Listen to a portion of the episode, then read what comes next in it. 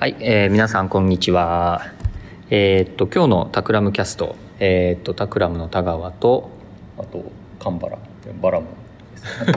伊藤です。はい、のさんにんでお送りします。よろしくお願いします。お願いします。えー、っと今日はえー、っと前もねちょっとバラモンとふたりでやったんですけど、あのタクラムのなんだろう仕事上の、うん、あのハック小ネタ集。意外に面白いと言ってくれる人たちもいるので、うん、その後なんか進化したところがあるのかっていう話をちょっとみんなであの拾いながらさんじゅっぷんほど話ができればと思います。ではよろしくお願いします。はい、前回ってどういう話しましたっけ？前回はねなんかタクラムでどういうこうクラウド系ツール使ってるかみたいな話か。そうそうそうそうだね、ツールの話だね。スラック使ってますよとか、うん、なんだっけあのえ Google Apps 使ってますよとか、ね、典型使ってますよみたいな、はいはいはい、基本的なところのあたりですね、ですかね、うんうん、結構前ですよね。かなり前だよね。もういちねんいちねんぐらい前ぐらい前でね、うんうん、でえー、っとその後あれだね、あの社内で起こるなんていうの不要な繰り返し作業を撲滅するためにいろんなあのハックをやっているわけなんですけど、うん、あの最近なんだろうないろいろやってる中で一個すごい進んだのはね、まあ、その Google Apps と典型と、えー、Slack の周辺のインテグレーションがだいぶ進んできているなというか、うん、まあ、あの典型ちなみに知らない Slack とね Google Apps はみんな知ってると思うんだけど、あの典型を知らない人は結構いると思うのでえっとちょっと解説をすると、えっと典型っていうのはですねGoogle とかであの数字のじゅうに K って、えー、書いてもらって、典型だけだと出てこないのか、うんと正式名称は テンサウザンドフィート 呼び方はそうだね。えっとサーチするときには、えっと、じゅう数字のじゅうに K で、えっとあとプランズ典型プランズって入れるとえー、とリソースマネジメントプラスチームトラッキングソフトウェアっていうのが、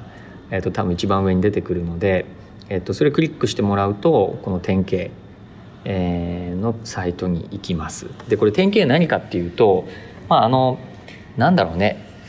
あんまり大規模な多分チームには使えないような気もするんだけど、まあ、ひゃくにんとかぐらいまでにひゃくにんぐらいの規模の会社、えー、ぐらいまではで い, けいけるのかな。あのえー、とスタッフの人たちがどのプロジェクトに大体どれぐらいアサインされてて、どんな感じで実態動いてんだっけみたいなものをあのいわゆる予定を立てつつ、えー、とそれを、えー、とタイムトラッキングするっていうため の, あのウェブサービスで、えー、と今のところタクラムはこれを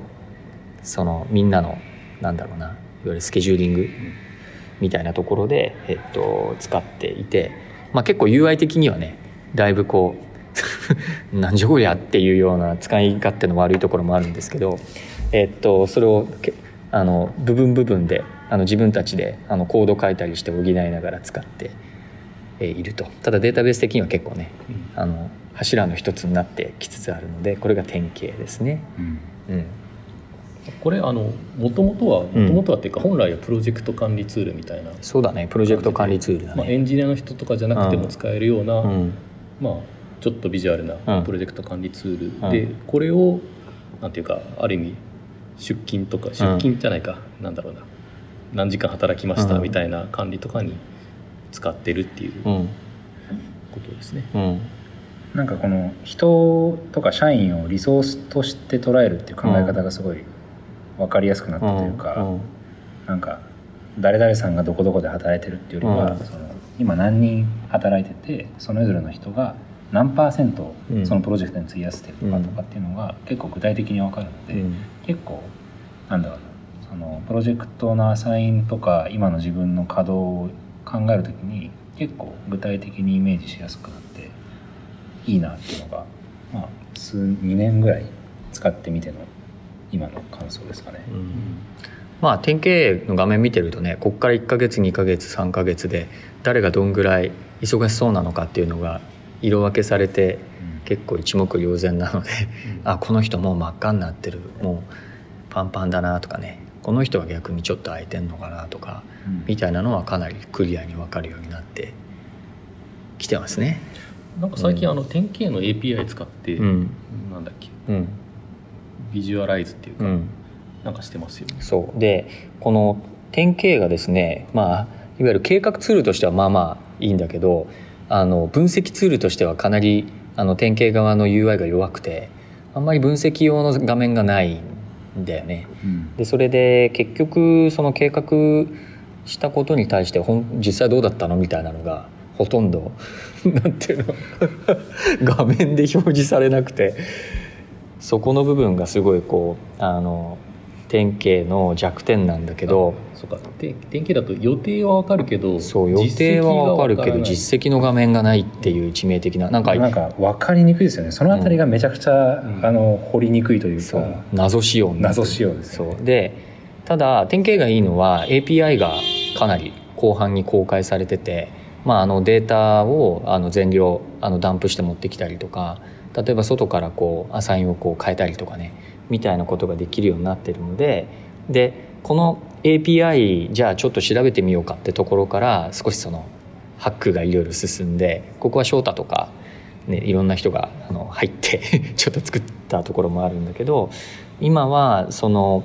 みんなが大体実際どれくらいどうだったのみたいなところについては、この点形の上にみんなが入力している今日はプロジェクト A に何時間とかプロジェクト B に何時間とか日々入力してるしてくれてるわけなんですけど、これはよんじゅうにんぶんぐらいのデータが毎日々溜まってるんだけど、えー、それを毎晩かな、えっと夜遅い時間にえっと Google の Apps のスプレッドシート上にあのサーバー経由で一旦アップしてくるっていうのが、あのそういうサービスが社内の中にあって、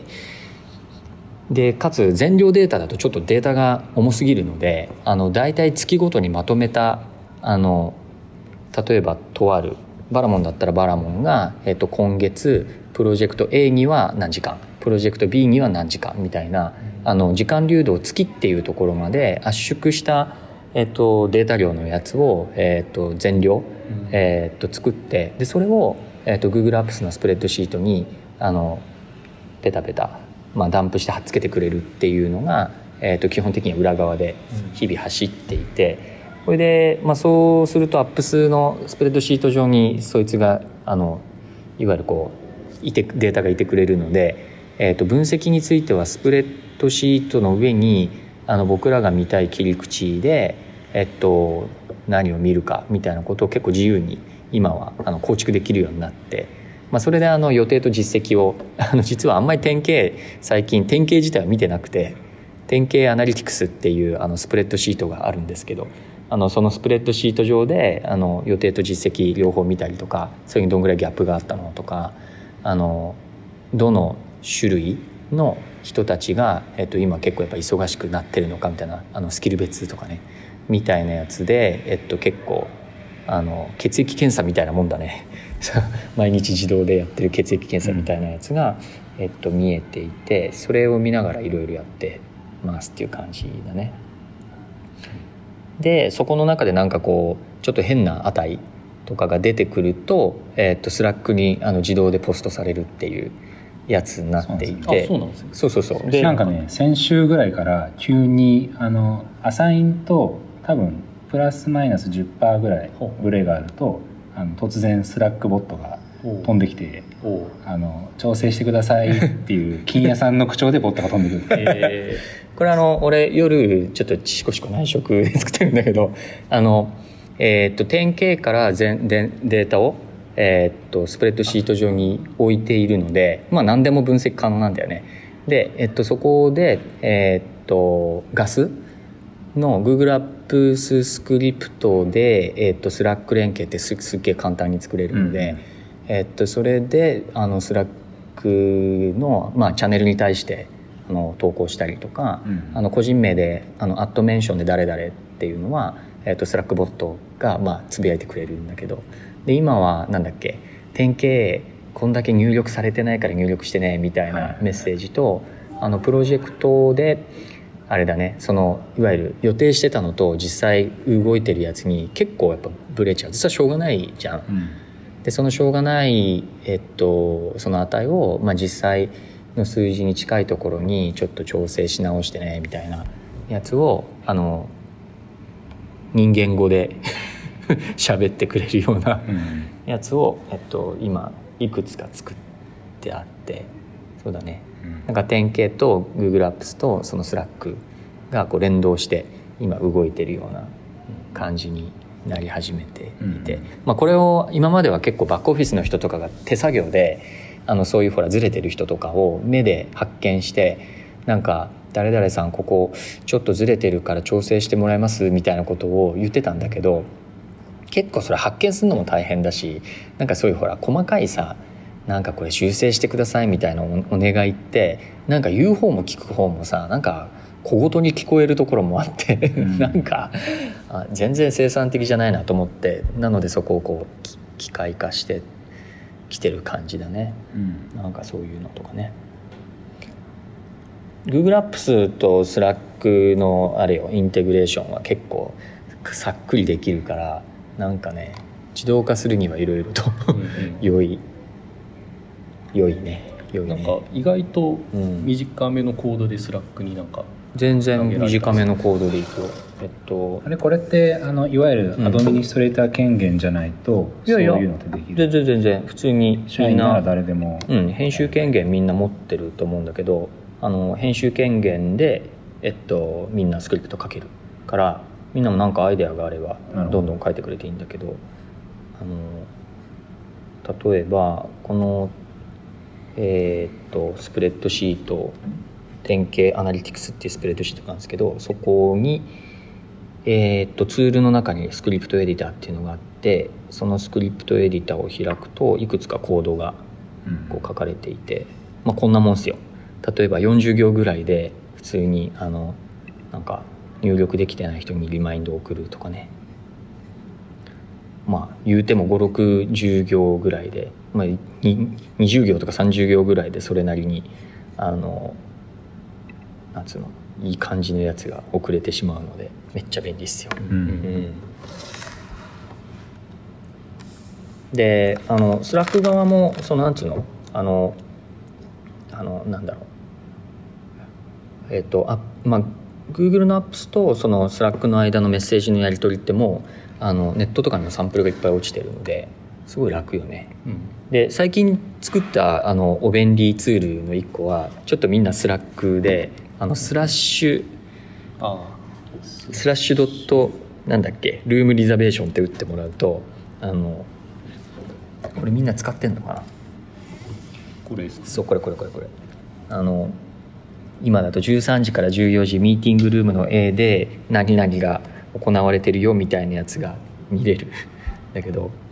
あの結構ほらあの Google カレンダーであのなんつうのカレンダー開いてミーティングルームのどこが埋まってるかとか見るのって結構なんつうの、うん、タップ数が多いから、うん、まあそれこれもだからあれだね、えっと、Google カレンダーとえっとえっとこれどうしてんのかな Google カレンダーと Slack とこれはサーバーがどっかにサーバーいない Google の、うんなんだっけガスだけでやってるガスだけでやってるガスにスクリプトがいてそいつが、えっと、アプリケーションとしてあのいわゆるなんつうの走っててそれが定期的に定期的にじゃないなこのスラックから、えっと、あのスラッシュコマンドが打たれた時に、えっと、そのガスのスクリプト経由で、えっと、Google カレンダーにアクセスしてっていう形今整形して見せてるっていうやつで、うん、すごいすごい世の中ですなんかサーバーがいらない、ね、サーバーいらないめっちゃ楽だよね、うんうん、でこの何 Slack と Google Apps とか典型とかさらにその先の連携系は結構掘りがいがあるなと思ってて、うん、すごい良さそうですね確かになんかまだまだ便利になりそうな感じがしますね、うん、今まで人間が結構さやってたことをどんどん自動化できちゃうから、うん、すごい楽よね、うんうん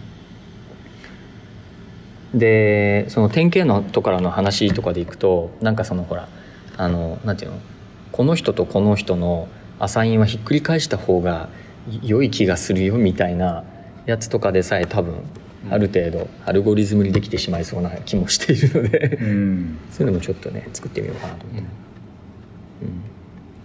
みたいな話で、まあ、ここら辺のインテグレーション系は一つあれだね、前回の録音からは一個進んできた感じだよね。そうですね、ガスの活用、ガスガスとスラック、うん、はい。で神原さんが最近持ち歩いてるのはその二酸化炭素センサー、これこれってこれって言っても分かんないえっとなんかあの飛行機に乗るときにこれを荷物に入れてたらえらいことになりそうな、外観的にはね、なんかパッと見時限爆弾みたいな結構そんな感じこれはなんかなんだろう、ちょっと言葉で説明しにくいんだけど、うん、あのなんだろう、目覚まし時計みたいなやつ、まあ、サイズ的な目覚まし時計ぐらい、ちっちゃい目覚まし時計ぐらいで、うん、であの液晶がついてて、うん、それで シーオーツー の濃度が分かる、うん、まあ、せんピーピーエム だみたいなのが、まあ、分かるというようなものがなんか Amazon で売ってて、うん、それを買ってきたんですけど、うん、まあ、これ普通は ピーシー につないで使うんだけど、うん、ではなんかこういろんな場所で測りたかったんで、うん、まあ、それにモバイルバッテリーくっつけて、うん、で毎日持ち歩いてるんです、うん、あで前にしてミーティング行くときに必ず持ち歩くようにしてて、うん、で大体ミーティングいちじかんとかやってると、うん、こう急上昇するんですよ、うんうん、普通は せんピーピーエム 以下ぐらいなんだけど、それがにせんとかになってきて、でもそれくらいになるとあのなんていうかちょっと危ない、ずっとそこにいると危ないみたいな数値にすぐなっちゃうんですよ、うんうん、でそうなるとちょっとなんか休憩しようかとか、うん、窓開けましょうかみたいな感じでこう今こう自分が眠いの眠い時にそれがこう何のせいなの、空気のせいなのか何なのかみたいなのがまあパッと分かるようにするっていうことで、今ちょっとこれを毎日持ち歩いてる。最近ねバラモンがオフィスの中でこれを持ってるの持ってるよね。そうですねクライアントのミーティングにも持っていく、クライアントの持ってきます、うん、今 はっぴゃくごじゅうごピーピーエム、うん、これは比較的正常な値なのかな。これはそうそう、ここになんか エルイーディー がみっつついてて、うんうんうん、これがあの一番下だと、うん、あのなんていうか空気きれい、きれい、なるほど、一番上に行くと危ない、換気してねってやつね。なんか僕が入社する前にあのヒューと連携してなんか シーオーツー 濃度が高くなると色が変わるんでしたっけ。はいはい、作ってたってやってました、やってました。あれはどうだったんですか。あれはあれ家では使ってるんですけど、あの会社ではちょっと微妙になんかなんかチカチカしてうたいみたいな受けが良くなかった環境を喚起するなんだっけ、環境を喚起するシステム、環境を喚起するシステム、はい、便利だと思うんですけどねみたいなあ便利だよね、うん、てか明らかに夕方になるとそうなんですよ、赤くなるだよね。うん、でまああとあれってなんていうか シーオーツー って計測する場所によって全然違って、一つの部屋でも、うん、なんか部屋の奥の方なのかこう入り口の近くなのかでも全然違って、うん、やっぱ自分のそば測らないとダメだなと。ああそうなんだ、うん、なのでやっぱり持ち歩けるみたいなのがそれで持ち歩けるようになったそう、天井につってあるライトじゃ持ち歩けないのでってことね。いやなんかあの別のとこでもちょっと議論したことあるんだけど、うん、なんかほらあの会社とか組織の生産性とか発想の力を上げるにはどうしたらいいかみたいな議論がよくあるんだけど、あの結構 シーオーツー センサー置いてみると意外にこう過酷な環境でみんな仕事してることが分かんじゃないかなみたいなの結構あって、うん、今ちょうどねあのタクラも新しいオフィス探してるけど、あの換気、うん換気力の強い空間の方がいいよね、うん、そうですね。いやなんか午後になってくると、うん、なんかちょっとだるいなみたいな時に、うん、そのこれ見ると、うん、やっぱ上がってるんですよね、うん、なんかそれってなんていうか単に疲れてるっていうよりは、うん、空気が悪くなってるみたいなことは結構あると思うんですよ、うんうん、そうそうそうということでというようなこと、うん、今度のオフィスさ、うん、シーオーツー センサーさいっぱいあれなんじゃないの、天井中に貼ったりすればいいんじゃないはいはいはい、はい、これいっこいちまん円ぐらいするんですよもっとけどさ、センサー単あセンサー単体だとなんか前作ってたやつってさもっとなんか簡単なやつだったよね、うん、あまあそうですね、うん、あれはあのアルディンを使って、うん、あの シーオーツー センサーくっつけてます、うんうん、まああれでもいちまん円ぐらいするんですけど、ああそうなんだ、センサーが意外と高くて、うーんなんかいろいろセンシングして可視化したいですよね、うん、次なんかのトライアルで、うんうんということで、神原さんの最近のあれだね。あ、そうですね。まあ、これはあの趣味みたいなもん。これはなんかまだあの生産性というか生産性まだ始まったばっかりどうなるか交互期待って感じですけど、ね、ライフハック的な。まあまあライフハック。うん。なんかそれでちょっと前なんですけど、うん、神原さんが作っててなるほどと思ったのは、そのフリーっていうえっとあフリーね、あれは何システムっていうんですか、会計、会計だね。うん。会計システムであの毎月その社員が買ったものを、うん、経費精算で申請する、うんまあ、プロセスがあるんですけど、うん、そこでこう買ったものと金額と、うん、いつ買ったみたいなものを入れて、うん、で申請すると、うんまあ、それが、えーと、自分が買った場合はその自分の口座にそのお金を、うんまあ、翌月に振り込んでくれるっていうやつで、うん、あの海外の製品、例えばソフトウェアで海外のアプリを買ったとか、まあ、海外から輸入した場合にそのドル、ドルの、うんえー、と費用なんだけど、それを申請するときは日本円に変換しなくちゃいけなくて、うんうん、でそれまでは、えー、と銀行のそのレートのサイトに行って、うん、購入した日付の、うんえー、とレートを自分で調べて、うんうんうん、でそれを金額ドルに掛け算して、はいはいうん、で例えばじゅうドルが、うんえー、とこの日はひゃくじゅうえんだったからじゅうドル ×ひゃくじゅう で、うんこれはせんひゃくえんですとか、うん、それを自分で手計算して、その 手, 手計算の式をフォームに入れて、うん、で申請金額にまた日本円を入力するっていう、まあ、すごいステップ数だったんですけど、なんかそれをやるのがすごい大変なので、うん、このバラモンがこのフリーを拡張するスクリプトを作ってくれて、えっと、今ちょっとデモしてもらいましょうか。えっとフリー の, その経費精算入力フォームっていうのがあって、うん、そ, のそこに、えっと、何に使ったかと、うんうん、いつ使った日付と、うん、あといくら使ったっていうのを書くんですけど、うんうん、この、えっと、ここに、えっと、普通は日本円で例えば、えっと、せんえん使いましたみたいな感じで書くんだけど、うんうんうん、この単位を切り替えられるという仕組みを作り、うんうん、この円をじゃあ例えばユーロみたいな、うんうんでやると、じゃここに、えー、とじゃあひゃくユーロって、はいはい、書くと自動で、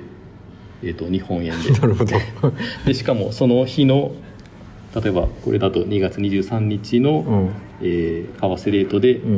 入れてくれるっていう、うん、なるほど、これめっちゃ便利だね。このフォームなんかもあたかもフリーのフォームみたいに見えるんですフリーの純正のフォームにしか見えないこれはタクラムの人しか見えないこれあのなんか前さあれまたなんかね、この人あれなのよ、あのフリー の, あの ユーアイ をね勝手にハックしてフリーに逆提案するみたいなこと結構やってて、前はあのフリーの ユーアイ が変わってなんかあのフォームがすごい小さくなって入れにくくなったと。で何でしたっけ、領収書の写真を添付するときにそのプレビューが表示されなくなったんですよ。でそれが嫌だって言ってなんかそれを拡張してプレビューをちゃんと見やすくするみたいなやつとかでこれあのなんでしょうね、経費精算入力する人がまあ入れるんですけど、うんうん、それとは別にあのバックオフィスの人がこれを見て、うんうん、でさらにもう一回計算し直したりしてたんですね。要するに確認の処理だと、まあ、恵美子さんがこれを見てもう一回 ユーエフジェー のサイトを見に行って計算し直すってで値が合ってるねっていうのを確認してて、例えば海外出張とかに行くと海外のレシートがいっぱいたまるんで、る、ね、それを全 部, 全部チェックするのはちょっと辛すぎるんですみたいなそれ辛いね。いやそれは確かに辛いと思って、ちょっとこういうのをこれけどさ、あの同じようなシチュエーションって他の会社でも発生してると思うから、うん、これ ね, ねあのフリーが普通に標準機能で取り込んでもらえるという、うん、そうですねみたいな話してたら、なんかフリーの担当からツイッターで話しかけられてバラモンとミーティングしてたけどねねしましたね、うん、なんかたなんか自分はそのそのミーティング出てって、はいはい、なんかこの辺困っててこういうの作ってるんですみたいなしてて、であで自分ちょっと知り知り合いがフリーにいて、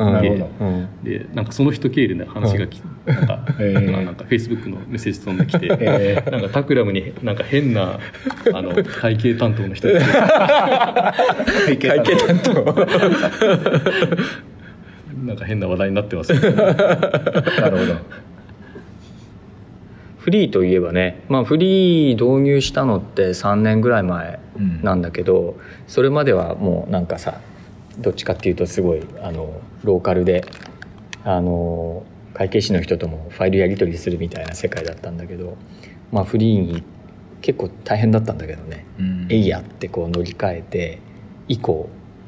かなりフリーのおかげでバックオフィス系会計系はね楽になってるんだけど、うん、で特に最近はちょっとさっきも話してたんだけどあのなんていうのディレクターとかが結構タクシーとかで移動するやつとか、うん、タクシーの領収書の数が半端なくてさでそれでバックオフィスが入力するのがすごい大変だったんだけど、えっと、クレジットカードを、えっと、フリーに連携させておくとクレジットカードの明細が、まあ、月末とかにフリーに自動でインポートされてでそのインポートされたその、まあ、なんつうのテキストの内容からそれをこうタクシーだったら交通費に自動で割り当てるっていうのが一応その連携するだけで自動化できててだからそうすると、えっと、俺とかもそうなんだけどあのもはやタクシーで領収書さえもらってなくてなるほど、うん、なんでかというとその明細に全部出てくるからどこどこタクシーの何々とかでそれがエビデンスにできるから、うんうん、あのそれをフリー側が自動で食ってくれるでエビデンスはクレジット会社からあの出てくるあの ピーディーエフ の明細にしとけばいいみたいなことでこれもなんつうのまあ恵美子さんの側の手入力をゼロにしつつあのディレクターたちは結構ね動き回ってるからあのその人たちがタクシー乗った時にそのクレジットカードさえ使えばあの領収書をもらう必要がないっていうなるほどで最近はあのジャパンタクシーとそのクレジットカードとかも連携できてるからあの日本交通とか乗ると、まあ、そもそもなんていうのあのジャパンタクシーウォレットで決済しとくとなんていうのまあウーバーとまではいかないんだけど降りる時もうほぼサイレントペイであの領収書の精算とかも全部裏側で自動でされるから誰もその手を煩わせないでよいみたいなになっててこれも去年ぐらいからやり始めてすごいこうなんつうのちっちゃいことなんだけどね回数が多いからねでも本当に Apple Pay とか電子決済が当たり前になってくると、うん、クレジットカードのサイン書くことすらもう煩わしくなるというかサインめっちゃ煩わしいよね今すごいなんかもう人間の飽くなきこのなんか怠惰への渇望というか、うん、でそのなんつうのタクシーの経費精算でいくとなんかあのなんていうの今だとねうちはカードはアメックスでアメックスってクイックペイなんだよねでクイックペイっていうのがそのアップルペイに対応してるのでクイックペイ対応のタクシー会社だとそれこそあのサインレスでかつ領収書レスで全部あの経費精算回せるんだけどあのクイックペイに対応してないタクシー会社も結構あるんだよねでそういう会社って結構スイカには対応してたりしててでねスイカが今の連携ができないんだよね、うん、これがねぜひスイカ結構難しいと思うんだけど、うん、あのだからスイカの時は実は領収書もらう必要があってなるほどで領収書もらうとあのバックオフィスはそう手打ちで入力しなきゃいけなくてでなんでかっていうとスイカってあの決済した後に上がってくるそのスイカから入ってくる、まあ、レポートの中にあのタクシーとかなんとかっていうあれが入ってこないのね物品って入ってくるんだよ、うん、なるほどいわゆるあの ジェイアール に乗ったりとかその公共交通機関に乗った時は何々駅から何々駅ってすごい詳しいやつが出てくるんだけど、まあ、それはそれですごくいいんだけどあのそれ以外コンビニで買おうがタクシー乗ろうが全部物品っていうのになってていわゆるそのなんていうのかなそこの被目の部分の分類がいわゆる大分類レベルでも入ってればなんとかそれがエビデンスにできるんだけどなんかコンビニでかなんかさお菓子買ってもタクシー乗っても物品っていうことでしか記録に残ってこないから別途レシートをもらう必要があるんだよねそれってもうその Suica に保存される履歴にその識別 アイディー みたいなのが入ってないってことですか、うん、そうでもしそこの部分が拡張されるとそのいわゆるみんながさ会社員の人とかが煩わされているそのなんていうのいわゆる経費精算のところを、うん、もうちょっとこうなんていうのあの Suica をそういうその会社の会社の組織の、うん、いわゆるこうなんていうのあのいわゆるキャッシュレス化に応用することがなんかこういわゆるこう建て替え生産上もすごいこう合理性を帯びてくるんだけど物品って入っちゃうからさ、うん、結局領収書が発生しちゃうみたいなねだから今は な, な, なんとなくそのなんつうのいかにこう領収書紙ベースの領収書を発生させずに、せっかくだってデジタル決済してるわけだから、うん、裏側でデジタルでつながってなんか生産まで会社とのさ情報の結合とかまでやってくれよって思うんだけど、なんかそういうことを想定してシステムが作られてなかったりするやつだと、うん、結構ねそこがあのなんていうのだからスイカは結構ねそういう意味だとなんかそこがアップグレードしてもらえるとなんか新しいニーズが結構そこあるのになってよく思うんだけどね、うん、バックオフィスの人たちにいろいろ話を聞いてみると、うん、そういう話がもう山ほどあって、うん、最近あの オーエー オフィス、はいはいはい、なんだっけアクセラレーターっていう、うん、あのなんか人たちで、うん、こうクオリティハンティングっていうのをしてるんですよ、はいはいはい、オフィスの中のクオリティハンティングで、うんまあ、まずはあのバックオフィスの人たちだろうということで、うん、バックオフィスの人たちにいろいろ話を聞いて、うん、なんか普段こう困ってることとか、うん、なんかもっとこうなるといいのにみたいなのをいろいろ聞いてはそれをこうどんどん潰していくっていうのをやってるんですけど、うんまあ、それの一環でさっきの、うんえー、とフリーのやつとかも作ったりしていて、うん、多分これいろんな組織にあると思うんで、うん、結構掘りがいがありますね。掘りがいあるよねそうなんだよね。最近あれなんだよね、そのなんかクラウド系のさ、それこそフリーとかって結構アグレッシブにそこのなんか効率化をやろうとしてくれてて、あのようやくフリーからあのなんだろう銀行のサイトを経由せずに振り込みができるようになったとかね、うん、実はすごいあの大きくてフリーも最近 エーピーアイ を出したんで、うんそういうの使うとまたさらにいろいろ自動化できそうな気がします、うん、そうだよね。だからなんかそういうなんつうのワークテック系ってどんどん出てきてほしいよね、うん、なんか結構さなんかね無駄な作業多いよね、うん、多いですね。まだまだ多い。うちなんかタクラムはさなんかそういうのが結構嫌いな人が多いからさ、なんか率先して そ, そこら辺を自動化しようとどんどんする人が多いから、うんうん比較的少ない方かなと思うけど、普通のね、うんまあ、でっかい会社だとねそんな簡単にいかないんだよって話もあるのかもしれないけど、まあ、でっかい会社とかは自分自前でシステムを構築してみたいなことをやったりするんでしょうけど、うん、うちは結構クラウドサービスいろいろ使うみたいな感じなんで、うんうんまあ、その辺をうまくこうハックしてとか、そうだね、エーピーアイ うまく使ってみたいな感じでやりくりっていうか、まあ、自動化してます、うんうんなんかさっきの典型はその、まあ、これね聞いて興味が興味持った人はうちも典型使ってみようかなみたいな人いると思うんですけど、あの事前に言っとくと ユーアイ がかなりあのクセモンなんでなんかあの手のやつをねもうあの結構だからそのなんつうの代替インターフェースみたいなのを翔太とかも作りつつあって、そのうち全部書き換えてしまうんじゃないかフロント周りはみたいな感じなんだけどそこら辺あれだね、もう少しこう進化してくれるといいよね、うん、なんかいろんな意味でね、うんうん